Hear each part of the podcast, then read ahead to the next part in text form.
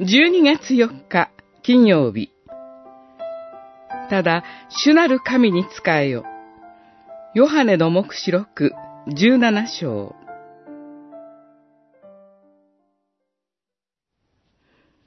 この者どもは子羊と戦うが、子羊は主の主、王の王だから彼らに打ち勝つ。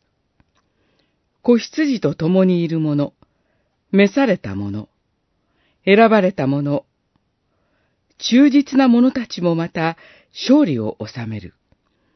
十七章十四節天使の一人が、霊に満たされたヨハネを荒れ野に連れて行きました。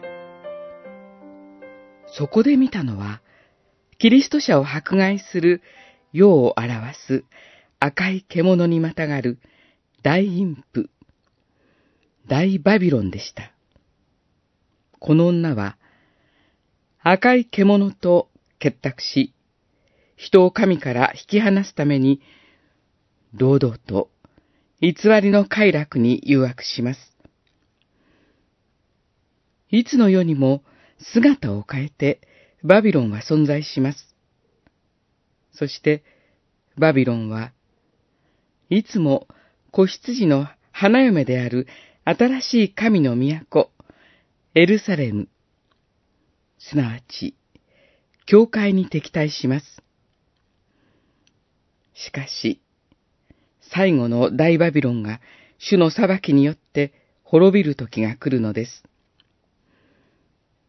赤い獣の七つの頭と十本の角が表す国を治める七人の王と、力と権威を獣に委ねる十人の王が、心を一つにして、子羊、イエス・キリストに挑んできます。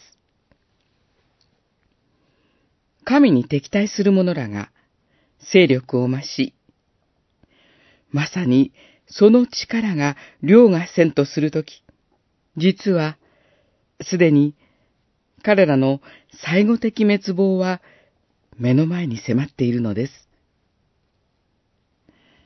キリストは主の主、王の王として彼らに打ち勝つのです。